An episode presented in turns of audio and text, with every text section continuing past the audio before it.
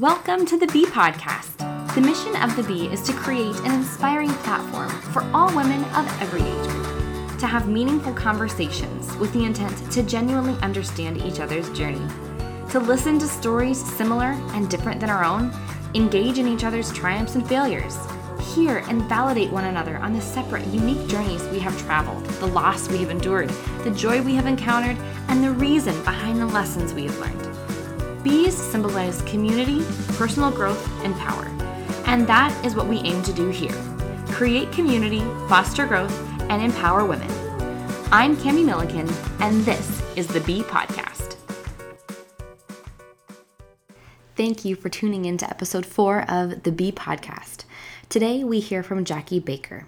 As a young girl in love, Jackie marries a man and lives a hidden life of sexual and emotional abuse that began and intensified as their relationship progressed.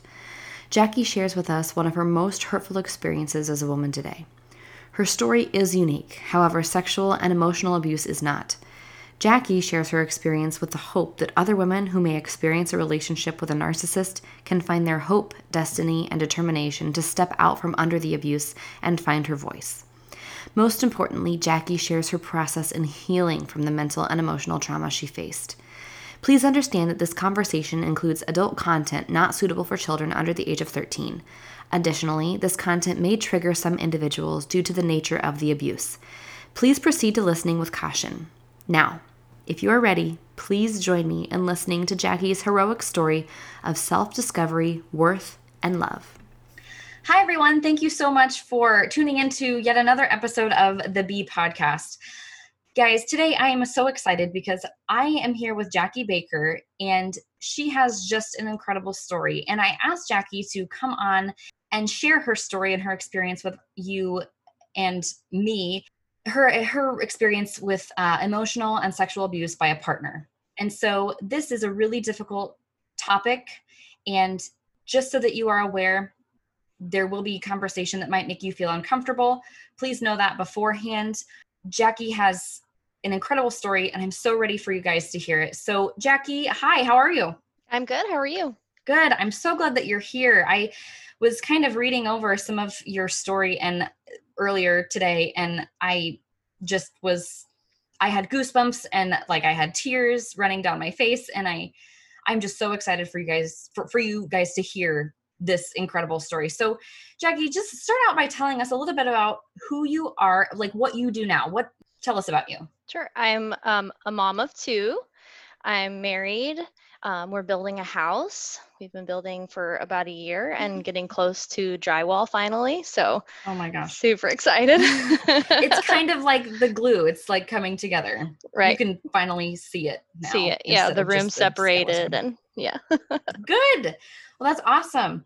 So, Jackie, thank you for agreeing to share your story. Let's just kind of start at the beginning. So, talk about maybe your childhood and your life experiences growing up until you met this particular partner. So, I grew up um, in Ottumwa. I had a normal childhood, um, very supportive parents, very um, supportive friends, um, you know, just normal teenager. And so I met him when I was um, a senior in high school. And um, did you go to a school? Were you in school together? We were. Okay. Yep. Yep.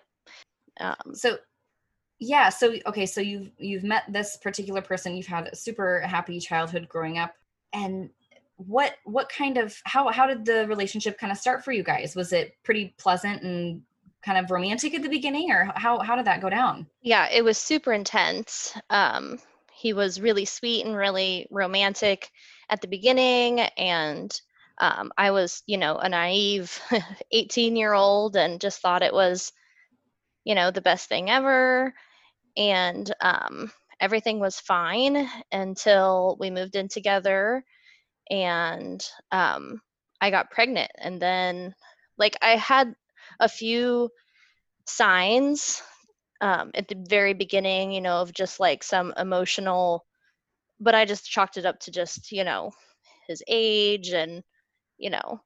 Um, was he, so was, so you guys were about the same age then? Yeah, we were the exact same age. Mm-hmm. Okay, so you're the same age. And so how long did you date? before you started noticing these kind of red flags that were kind of pushed Like, aside? A year and a half. Okay. So Yep. it seemed It so it seemed, seemed I pretty mean, normal. it was it pretty normal. Yep. Yep. We had some a little bit of drama, but nothing that was like a super big red flag for me at the time. But I was really, you know, I'd never really been taught actively um, how to love myself. You know, I was raised, you know, in a loving home, but I wasn't actively taught about boundaries or, you know, loving myself. And so I just didn't know what I didn't know. Right. And I feel like that is something that now, and maybe it's just because we have had, like, you have had this experience, like, you've, we've had these experiences in our lives. I feel like now teaching boundaries to young girls is something that is so commonplace, you know, knowing when to say no and having, like, even teaching your boys what, like, Sure. when to stop, you know, a no means no. I mean, even, Right. I'm so yeah, I'm so glad that that is a d- dynamic now because you know in early 2000s when this was hap- starting, you know nothing. There was no societal conversation about domestic abuse. There was no conversation about what a healthy relationship looks like. Really, there was no social media. There Mhm. was no, you know, there was no platform for any any of it. So Yeah. Yeah, that's right. I mean, it was almost a completely different world and our parents raised us in very different it, it seems it's not that long ago, but it seems like it's a totally different world. So, sure.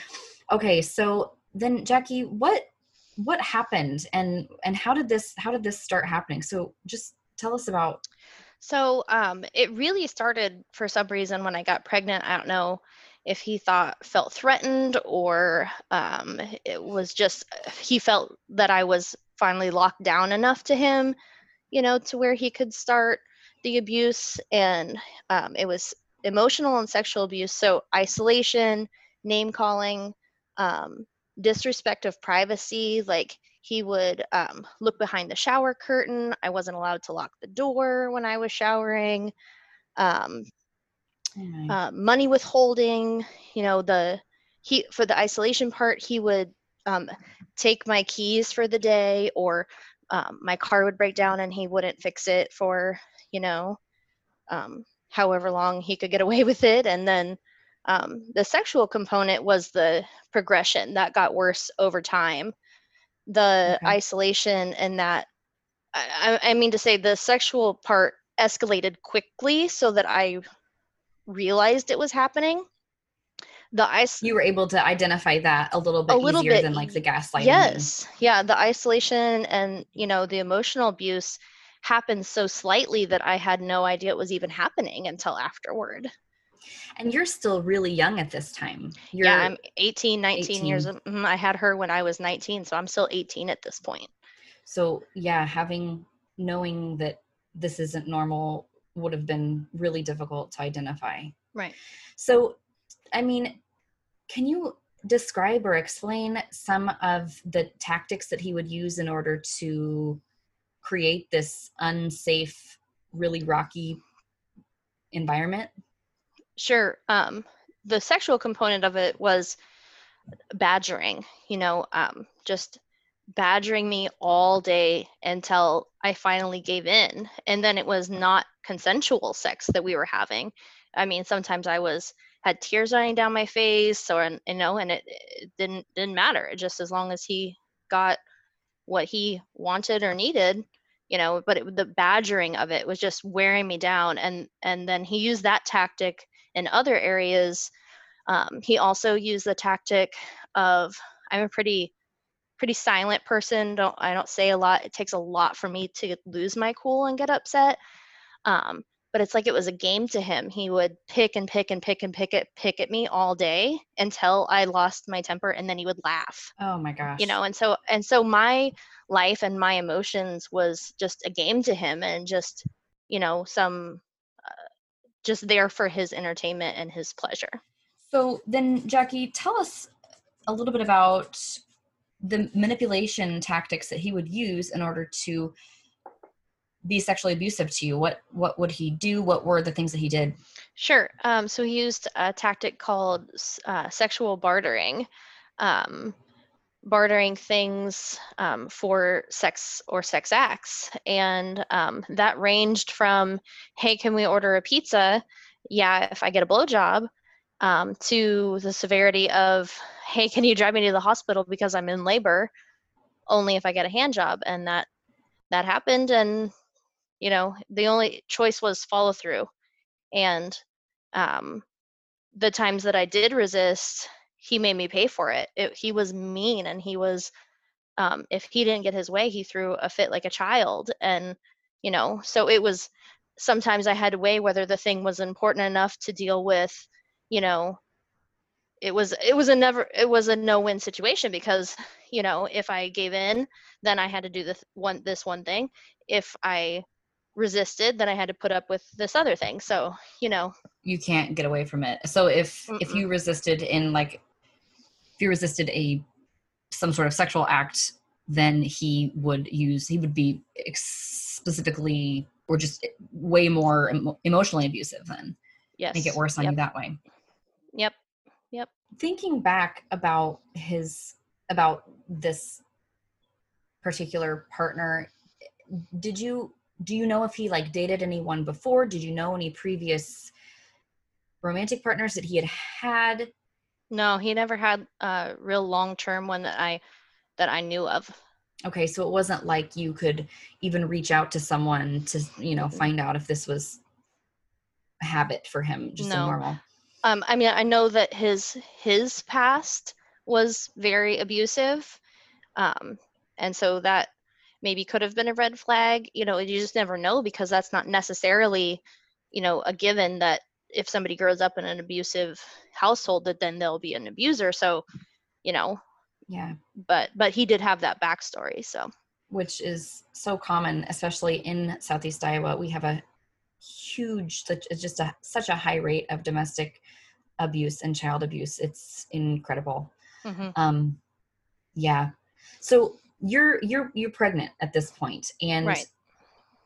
when did you start feeling i mean i'm certain that you felt unsafe you know at the beginning even at times but mm-hmm. when when did things really start to escalate for you and when did you i mean talk about some of your like self-talk and your emotional process just trying to deal with this your rea- your current was current reality sure um I remember laying in the bathtub. I, I got to a point where I would bathe at night after he was asleep so that I could have some privacy.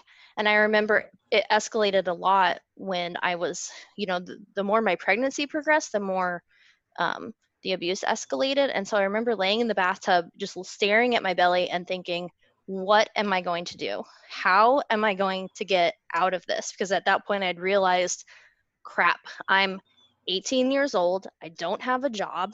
I wasn't, you know, I wasn't working because he was going to support us. And so, you know, and um, I've got this kid on the way, and, uh, you know, I, I had an amazing support system, but he'd got in my mind so much that I, I couldn't even see that. I couldn't even see that there was many ways out, but that was blinded by, you know, all the tactics that he used. Yeah. And I can imagine feeling a little, I mean, really, really helpless being pregnant mm-hmm. and not having a job. I mean, did you did you ever think like i mean this is just going to be it or you did yep. you ever feel like this yeah absolutely yep i was like this is just my life now and you know i i i actually i you know we had her and um that was kind of like a turning point for me for sure she I knew now that I had this person to take care of and influence and um, mold with the surroundings that I was giving her. So um, I I married him, and you know I let it go on um, for a little while longer. It kind of uh, backed off a little bit the the sexual component of it, but then the other parts of it escalated um, sure. after I had her and um, I it went on until she was about a year and a half. And then I finally was like, I gotta, I'm gonna. So I, I, I little by little, I got a job, and that was, you know, a big step, a big step, and a very he he was not happy about it. I bet. He, he told me I wasn't I I didn't have any business. I was working for the school district as a teacher associate. I loved it. Mm-hmm. He told me that I I shouldn't be doing it, that I wasn't smart enough to do it, that I should be home, that I was abandoning our daughter to go to work. Um, and then we moved to um, this was the biggest thing for me to feel safe and to feel like in my own surroundings. We moved from the house that we were I was pregnant in and we moved to my great grandfather's house who owned the house but we were renting from him. So finally i felt like you know i'm on my turf mm-hmm. now. And he um, went away for the weekend for work and i was like this feels so good for him not to be around. I'm like i cannot go back. And she was a year and a half now and and and i just couldn't imagine her growing up in an environment that her mom is treated this way and i didn't want her to feel like this is normal for her to experience. Right. i don't ever didn't ever want her to to use this as um you know a place card for a normal healthy relationship. I knew i couldn't show her and teach her a healthy relationship if i wasn't living one so i had i had to leave. Yeah. Oh my gosh I can imagine that weekend being just kind of like a wake up, or mm-hmm. not necessarily a wake up, but like a, just like startling yourself into the reality. Did you mm-hmm. do you feel like during those that that time that point in your life, do you feel like you were I imagine it to feel like a haze, like you're just surviving and living through this haze and this is what i mm-hmm. this is it now this is what i have to deal with. I mean talk about i mean i'm first of all i think it's incredible that you were like yeah no i'm getting a job. Um that's a big step. Not i mean that's super uh, just really really like a what's the word i'm looking for really scary to someone who doesn't have who's who might feel like he's losing control because that's sure. essentially the the name of the game right. when it comes to abuse is control absolutely controlling women or you know your partner by any means necessary so i mean that's a that's incredible that you were able to get a job yep i mean yep. that you got that you know what i'm saying not that you were able to get a job right. but that you did that you took that step in getting a job um so do you think that that step kind of gave you fuel to start treating yourself better and expecting a little bit better yeah and it gave me some kind of a foundation to stand on to where like if if i did get out that i could support myself and my daughter and um plus it got me out of that environment you know right, I, right. I was subbing i was hadn't got a full-time position yet i was subbing but even those days I, I i could at least separate myself from the environment for you know six hours or whatever. And that kind just of kind of was like a light you know just like a, oh this is you know yeah gain some some autonomy. Right. Have that back. Get that back mm-hmm. for yourself. Mm-hmm. kind of reclaim. Um so you talked about some of the support that you had. Um can you kind of explain your support system and how what that looked like while the abuse was going on? I mean did they know about it? Were you did you did you know that they didn't need to know about it kind of a thing? What did that look like? Mm-hmm. i mean they my family they knew that we went on vacation once and he couldn't keep up the charade you know he'd keep up the charade if we went over and visited somebody which was not very often for you know a few hours. He could keep up the charade but we went on vacation with um, my mom and my brother and they were both like what the heck? You know what is happening? And then i was just at that point i was still trying to like just survive in it. And so but my mom was um really the the constant and the and the ground for me because she was stubborn enough um to still come over. She'd come over every day. Even though it was uncomfortable she'd come over before he um got home from work so that she could see us and she didn't have she I think she knew that I needed to know that somebody was there every day. And so that was huge. Yeah. And how scary that must have been, you know, for your mom even to not necessarily know to know that some something's just not right. I don't know what it is. Right, but not know the well, whole story. And to right. you know have that trust. Like I know that my daughter knows she knows how to be treated, right? But then when you have when you're dealing with a narcissist, you kind of lose I mean, you really lose any sort of self efficacy or you know confidence sure in any way so that that had to have been i'm so glad that you had that support because yeah and i had great friends you know i had um uh, just extended family great support and like like i said it's not that i didn't have a i had a great mm-hmm. support system but when you're in it and you just have this veil of um of untruths and you just can't see past you know because of the the manipulation and i'm glad you brought up narcissist because i'm an empath mm-hmm. and he was a narcissist and that is a dynamic that is just was a combined with teenage pregnancy and early yeah. 2000 it was just the the perfect storm because i i could be in a home isolated with a child with a baby and i there was no facebook there was no snapchat there was no you know my friends were off to college and my mom came over once a day but other than that it was just me and her and then him when he was home and and that was it so while you were at home this during the, his work time while you were were at home can you just kind of talk about what what went on in your brain during the day? What what did you do to survive? What what was your self talk like? Yeah it was just it was just being the best mom that i could be to her. She just really got me through because i had such purpose in being her mom.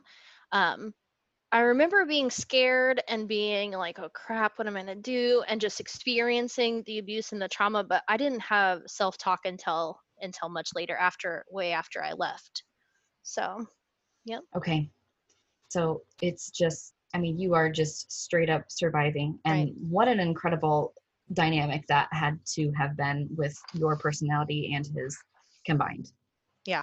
Mm-hmm. Um, so let's, I guess, fast forward through until the end. What what was it for you? What how did it end? So yeah, like I said, it, it I I had that weekend um, where he's away, and I felt like myself again for the first time in you know after about 24 hours that he was gone i was like man i feel so much better without him around and i can i'm in this house now that's my grandpa's i can kick him out and i can stay here and we'll be fine. It was scary. It was scary because he had never been physically abusive but i didn't know if that would have been a possibility had i brought you know made him leave and so that was mm-hmm. really scary. So i actually I physically placed when he showed up and I told him I wanted the divorce, I actually I had already already put her in bed and I stood in a doorway kind of separating him and her, you know.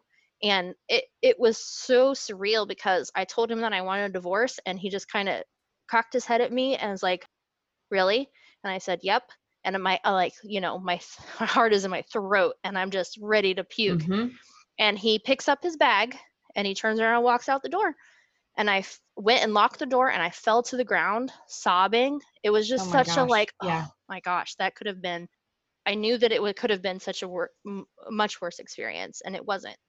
Um, but then the next day, he came out, came w- with his posse, his family, and mm-hmm. um, my one of my mom's friends came to they just showed up they didn't even say that they were coming and so i called mom and i said hey they're here to get his stuff apparently and she was further away so she sent her friend over who lived close to me and we stood there and he took everything in the house. I said you can take whatever uh, you know you want but i just need what's my, what's my daughter's and to take care of her. And he literally emptied the house. I didn't have a bed. I didn't have a dresser. I didn't have any furniture in the living room. I have a picture of the living room completely empty with a um, one of those gaming chairs you know, from when yeah. we were yep, like the round, yep, yeah, uh-huh, the, like yeah, yeah, I know what carpeted you're one. Yep, yep, and then you can like roll back in. it, right. yeah. That was mine from um, when I was a teenager. So that stayed. but there was nothing else in the house, and um, and I didn't care. I didn't care. He could take whatever he wanted. I as long as he was gone, I didn't care. I am, I mean, the incredible amount of bravery that it took for you to make that stance.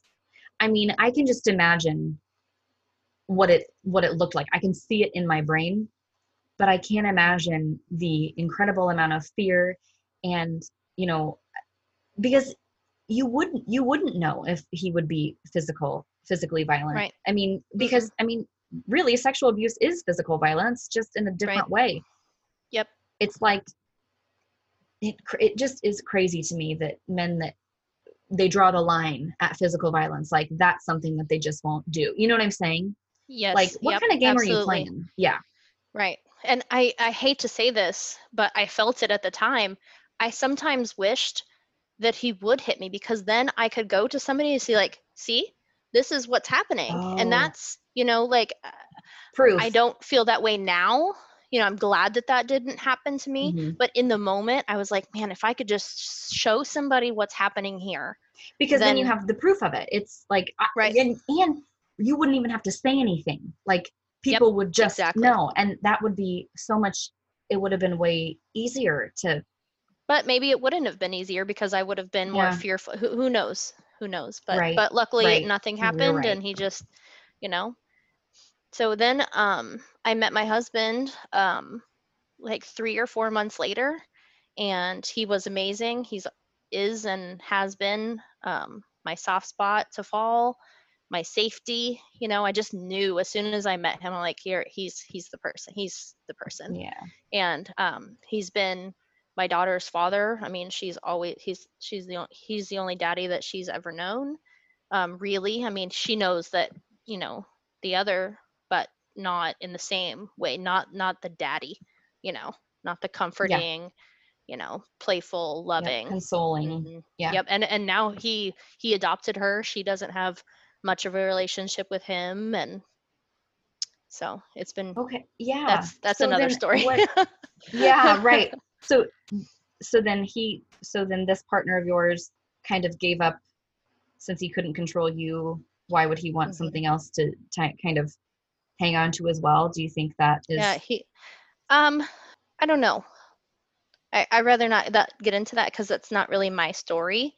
That's more her story. sure okay And so I don't want to Yeah, tell her story because I've always been I've never told her anything bad about him even though there were many things and I and I could have, but he I wanted her to eventually make up her own mind about who he was and the relationship that she so I always facilitated it but then they moved to Texas and then never had anything to do with her. So I brought up hey do you want to okay. you know have have Adam my husband adopt her? And he said yeah and it that's how that happened. But but yeah it was amazing. And it was freeing for me. This was awesome. after um I did the healing. So um you know, I had this dynamic still with him a little bit with co-parenting, but then after the adoption, my husband said, "I'll mm-hmm. contact him if we ever need to on the behalf of Marissa," and it was, it was just, you know, freeing. It was so freeing that I, because after the he, after the healing, I I did better Yeah, with dealing I was with just gonna in ask the you, how did that- capacity that we had, but it just the adoption just took it a step further for me but even though i could deal with him i didn't have to anymore and it that was so nice it was such a gift. Yeah you can share that you can share that burden and not feel so alone because you felt Right. so isolated for so long having Yep. to take all that on. Um so talk about your healing experience. Yeah what that's what i'm I mean, excited to talk yeah about let's let's talk about that. Okay um so i'm going to throw some you know i've done so much res- research and um and everything so i'm going to throw some some things in there mixed in with my personal experience yeah Um, so for a lot of people, you can bury it and live the trauma or the abuse and live a relatively normal life. Um, but sooner or later, it's going to start knocking on your door. And um, not that burying it for a short time is bad. I think that you have to to some extent to get yourself in a safe place away from the abuser. You know, you kind of have to just be in survival mode still for a little while because for the healing process, you need to feel safe. You need to be in an environment that you feel comfortable to to break down because you're going to have to, you know, rake through some stuff that y- you need to feel safe for. Um, Mm-hmm. So the biggest thing then is to answer the knock on the door because when you ignore the the trauma it can come out if some people choose unhealthy coping skills um, it could come out as anxiety and depression Imagine. Yeah. um, migraines negative self-talk unexplained weight gain ulcers autoimmune diseases mood problems um, and in my opinion in research that's your body's way of telling you like hey man you gotta you gotta deal with something here that there's something here that you you need to you know deal with and if you don't deal with it you get trapped in motion and you know it's your body's going to let you know hey something is not right that you need to you need to address Your emotional health is so connected. So, did you experience any of that physical? I mean, did you try to just kind of bury it, like you said? Yep. And okay, so Yeah. talk about that process. because um you know i was happy with my husband i i I- also just lack of um education i had no idea that i even had to you know so i started getting in my early 20s i started getting really bad migraines and i gained a bunch of weight with no um no really reason i'd i'd already um married baker we lived in a home that i was super comfortable in um, uh, we had my second child and now all of a sudden i'm having um, nightmares and um, flashbacks like home video type flashbacks of of the experience just randomly throughout the day. Something would remind me of something and then i would have this it was like a movie played in my mind so vividly and um, anxiety and depression i had the migraines got so bad that i was bedridden Right. for two to three days throughout the week. And so we tried every I had no idea what was happening. I, I didn't know that you had to to heal from this. I just thought, well, that was a terrible experience that I had to go through and now I just have to, you know, move on Move and on, you know, yeah. live with it for the rest of my life with these nightmares and and um, flashbacks. And um, we i was hospitalized in chicago for migraines. They couldn't figure out what was wrong. I was on every single medication. Um, and by the time i was 28 i had ulcers and a fatty liver. I don't know if it's from all the medication. I don't know if it was from you know just another way my body was manifesting the hey you know can you deal with Something's this please Yeah. um, Yeah. so yeah that's uh, that's how i knew something something had to i started meditating because i was like man i gotta figure out you know i've i've i'd exhausted all of these medical you know ways to treat these migraines i was like i got so i started researching you know meditate i started meditating and it came to me in the meditation like i maybe the maybe it's you need to work through what happened to you i was like oh okay so um Yeah. my first tool was a book. Um, I just stumbled upon it at the library. I was just walking around um, and looking for something. And uh, for some reason, I was just drawn to this book and I took it off the shelf and I read it. And I checked it out, and it's called Unworthy by Anneli Rufus. And um, I, in that book, I learned about addressing and then releasing trauma. I learned about the shadow self, negative self talk. She speaks so frankly um, about her own childhood trauma that I related to it, you know, because she was she was talking about it was a different topic, but it was trauma and it was abuse and Yeah. how it would manifest and then how you have to to heal and release it. Um, so I really, really recommend that book for sure. Unworthy by Um, Anneli Rufus. Mm-hmm. Yep. Okay. And then so okay, talk about the shadow self. What what what is that? So the shadow self is a figment of your psyche that you create subconsciously to shield your true self, your soul, from the abuse and or trauma when it happens you don't even know that it happens it just it's a coping mechanism just like if you know you started drinking or using drugs or you know it's just it's an option of coping that you don't even know that it happens. Um, and then then this is where um, self-talk or negative self-talk comes from. Your shadow self acts as a shield and a sponge of the abuse. It's a replica of you so you think these nasty things that you say about yourself um, is just yourself you know calling yourself names and everything when actually it's this sponge that had been soaking up this abuse and all these things that so just long. echoing back at you you know? Because your true self your soul it's it's it's pure and it's light and it doesn't naturally say those things to you.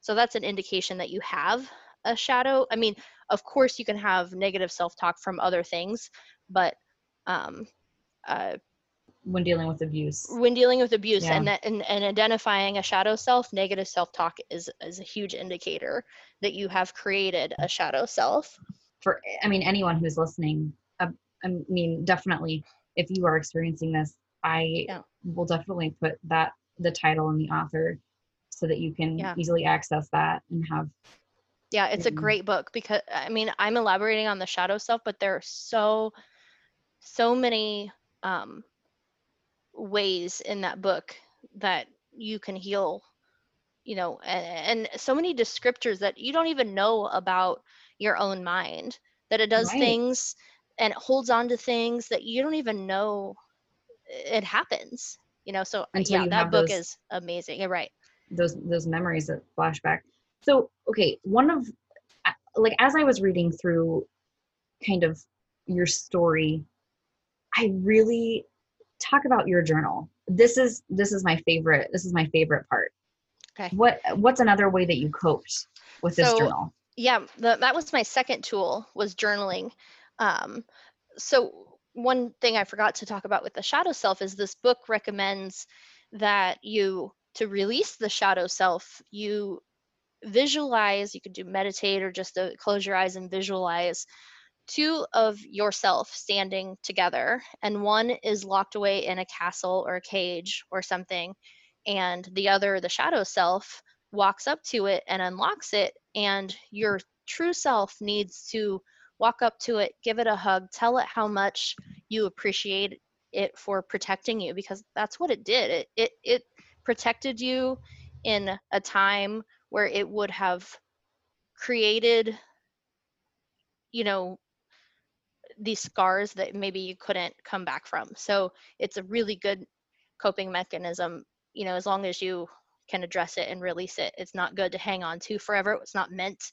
you're not meant to create this false self and live that way. You're meant to live your true self. And so you need to acknowledge and give that visualize giving your shadow self a hug and then say thank you and i'm good from here you know? So Yeah. it can um, you can release so that's the how you release, Release, the shadow yeah. self um, but the journaling um, i wrote down every single detail of what happened and for this if you're going to use this tactic and i chose to do it all at once because i didn't want to string it out you know i had already spent all this time yeah so And i don't think didn't about it, so i sent the again. kids away for the Mm. weekend i really recommend that because you're going you're going to face some hard things and it's going to be like can be like going through it a second time. And so um, i recommend getting comfy you know being in comfortable clothes having teas and comforting things around you comfy textiles you know because you're going to need pain management. You can get headaches like that if you're dealing with something in your body's like i don't want to Oh, you yeah. know?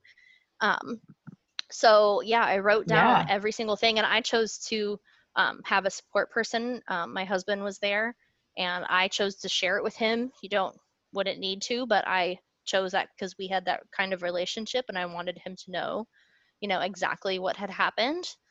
And uh, yeah it was good to like yeah it was really hard. Like i would have just bawling and headaches and you know my body hurt like i had the flu and um, it was like my sick to my stomach and you know it was just recalling all of the things was super hard, but it felt good even just writing them down just to get them out of my body. Yeah, to get it out. hmm Like a f- first step in many of the steps that you've taken in trying to heal Yep. your body. mm-hmm. Oh my gosh. Okay, so with your journal, after you finish your weekend and you had this incredible experience with your husband, and he was able to know what exactly you endured that entire time, Mhm. what next? So um, after um, the journal, I had I had never had really angry feelings about it. Um, something that I never allowed myself to feel, I guess. But after the journaling, I was so mad and I was so angry for one that it happened to me in the first place, for two that I hung on to it and experienced it for so long. So um, he's my husband suggested that um, we take my 22 rifle and we shoot the crap out of it, and so that's what we did. and um, How good did that feel? it like felt so good. It was literally like attacking and mutilating what had happened to me and I it was an automatic and so I just kept shooting and shooting and shooting and shooting it and um, I stopped and Adam took the rifle out of my hand and I just fell to the ground bawling. It just felt Yeah. so good to get that out of my body and to visually see this experience being mutilated and you know um, just destroyed. So that was making a conscious effort Yep. and knowing that this is not this is over this Yep. part of my life is over and i don't have to revisit this i don't have to live in this constant state of fear even Mhm. or experience. like regurgitation Yes, yeah regurgitation is a great word. Yep. yeah, it is because it's like it's like this thing happened to you and then it just keeps bubbling up in ways Mhm. in your life that you're like, man, I didn't expect that to, you know, to remind me of that or did did i mean smells or Mm-hmm. like types of days like you know when you walk outside and it's like a beautiful like crisp morning and you're like oh yep it's like it's a bulldog Yes, football season mhm. like you know Yep. so i can imagine Oktoberfest. yeah i can just imagine like either like smells and and like the time of day even can trigger a an awful memory Right. so i love i love that you you were intentional about writing down a detailed account of all of your trauma and then destroyed it Mhm. Yep. so so then after this after you like shot the crap out of it then what what was next in your process Um, so then we were walking back with it, um, back to the house, and I was just feeling so raw. And we walked by a burn barrel that we had on our property, and um, either Adam or I said, "Let's burn it." And I was like, because I didn't want to hold on to it as this visual reminder. I didn't want it in the house. I didn't want it around me. So we lit it on fire, and it was so good to see it just disappearing into this ash. And then um, I kind of took some time to regroup, took a nap, just comforted myself because I was drained at this point because we did this Oh, all in one weekend.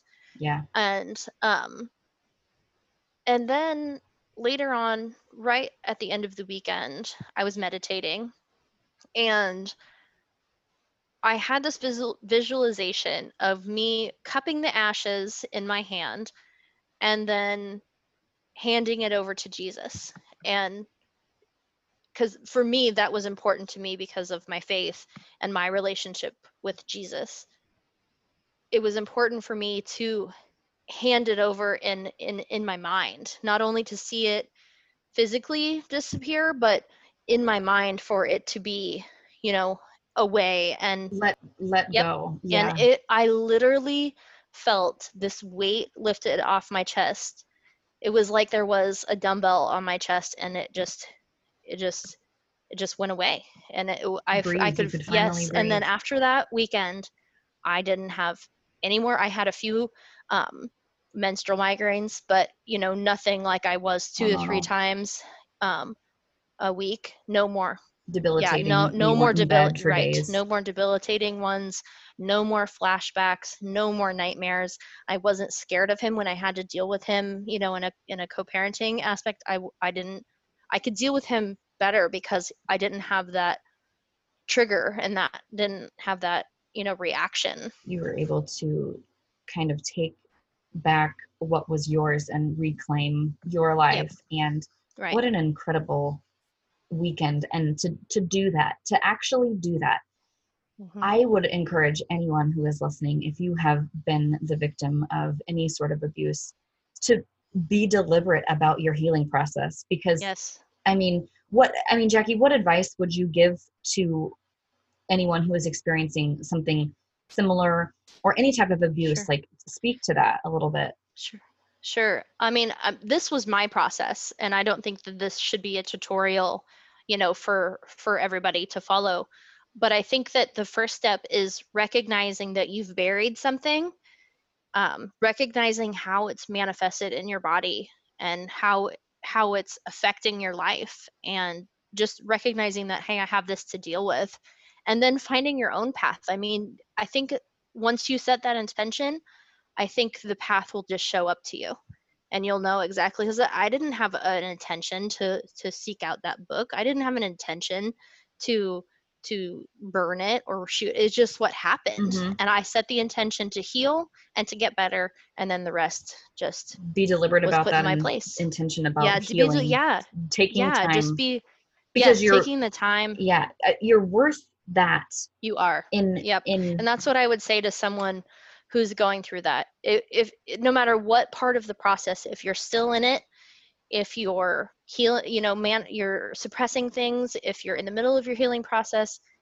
is that you are worth being free and feeling peace and not being haunted by demons and not being tortured by anybody else's influence yeah, Um, yeah, you deserve that freedom for sure. It's and it's a remarkable the freedom that the healing process gives you. It's it's it's absolute. I never thought that that I could live this way. I never thought that I wouldn't ever think about that part of my life again unless it came. You know, well it was even preparing for this podcast. It was it was strange to like go through and actively recall those those memories I haven't thought about that in years and that speaks to the the healing process and what freedom it gives you I'm so glad that you are were able to. I mean, when you're talking about handing the ashes to Jesus, like I even just got a little verklempt while you were saying that because, I mean, what an incredibly powerful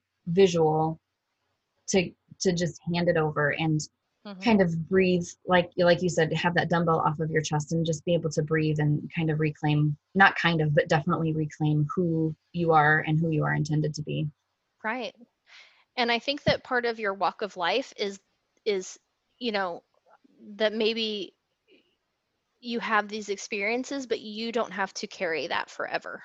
You know if you experience something that was awful you don't have to carry it around. You are not required to hang on to that and try to make something of it or you know and and and just deal with it oh this happened to me and now i you know you don't have to do that. You you don't have to carry it. And you shouldn't. And you shouldn't. Because it can be so freeing as we have heard with your story. I mean Mhm. holy cow.